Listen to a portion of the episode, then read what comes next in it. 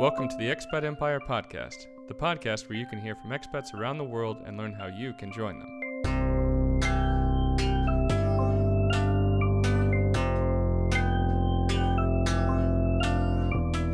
Hello, and welcome to the very first episode of the Expat Empire Podcast.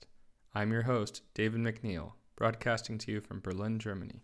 My goal in releasing this first short episode is to give you an overview of what you can expect from the Expat Empire podcast in the coming weeks, as well as a little insight into my own background. The Expat Empire podcast is made by expats for expats and is intended for everyone with an interest in living and working abroad. Whether you're trying to move abroad for the very first time or simply want to hear other expat stories, this is the podcast for you. The Expat Empire podcast will primarily be a collection of interviews with current and previous expats from awesome cities across the globe. Compared to other podcasts out there that focus on telling funny expat stories and leave you wanting to know more about how you can make your own move to Sydney, London, or Bali, I will do my best to ask the tough questions about finding a job, getting a visa, finding housing, and much more that can help you to join the community of expats around the world.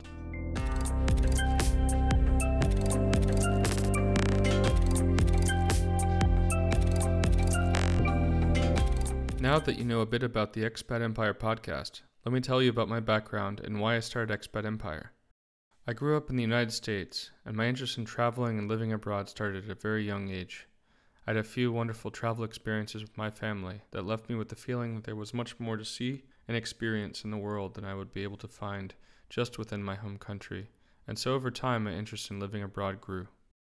I developed a deep interest in Japan in middle school and started studying Japanese with hopes of living there one day. I finally made my first trip to Japan high school in a one month travel and exchange program, and it was everything I'd hoped for and much more. I decided to study business and Japanese in university to see if I could make the move to Japan one day. I had hoped to study abroad in Japan while in university, but there were no programs there that offered the classes that I would need to be able to graduate on time. I decided to spend a semester in Singapore instead, and that ended up being one of the very best decisions I made as a student. I spent those four months traveling and meeting people from around the world.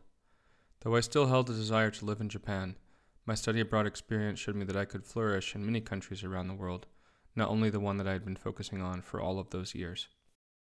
I was not able to find a full time position in Japan upon graduating from university, so I began my career in investment banking in North Carolina. I quickly discovered that finance and North Carolina were not places where I wanted to spend the rest of my career. And so two years later, I took the opportunity to move to San Francisco, California within the same bank. Four months after that, I managed to find a product manager position at a mobile free to play gaming company and finally left the finance world for good. Eight months after joining the new company, all of the product managers were offered the chance to work for a three month period in either the Vancouver or Beijing offices. I volunteered for both offices and was ultimately sent to Beijing. I did not know what to expect in Beijing, but I had a great time and the experience immediately reignited my drive to live and work abroad. I arrived back in San Francisco with hopes of going back to China for a second longer stint, but was then unfortunately caught up in a round of layoffs only one month later. Though disheartened, I quickly decided that I would not let that temporary setback keep me from making my dreams of living abroad a reality. I soon left on a two month backpacking trip through Europe and started taking interviews with companies in both China and Japan via Skype while staying at hostels and Airbnbs. After many, many rejections, I finally got an offer to work at the Tokyo office of ASICS, or ASICS depending on where you're from, the sportswear company, right after arriving back in San Francisco. I left the US only two months later with a work visa in hand for the country I'd been dreaming about living in for more than a decade.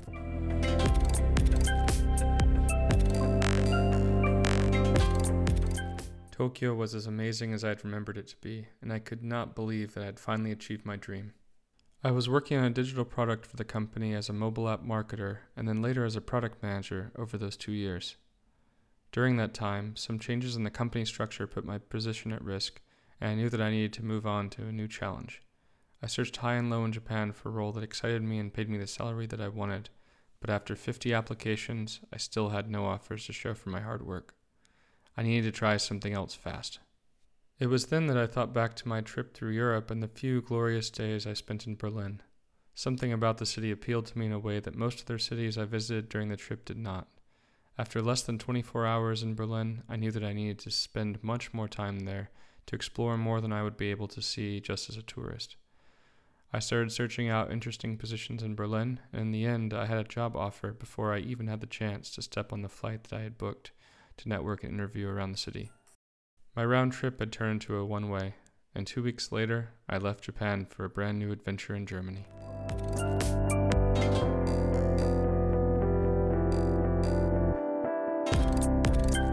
That flight was more than two years ago now, and I am living in Berlin working for my third company since moving here. After many months getting settled in this crazy city, I finally feel very comfortable calling it home and live a great life experiencing the best of what the city has to offer while making my way around Europe on cheap Ryanair and EasyJet flights on the weekends. Though my story may sound like a lot of fun from the outside, I can assure you that it was not always easy. I have had many difficulties that I've had to deal with along the way, the same ones that most expats have to tackle when they move abroad. I also noticed in these experiences that there is not much good information for expats centralized in any single place on the internet.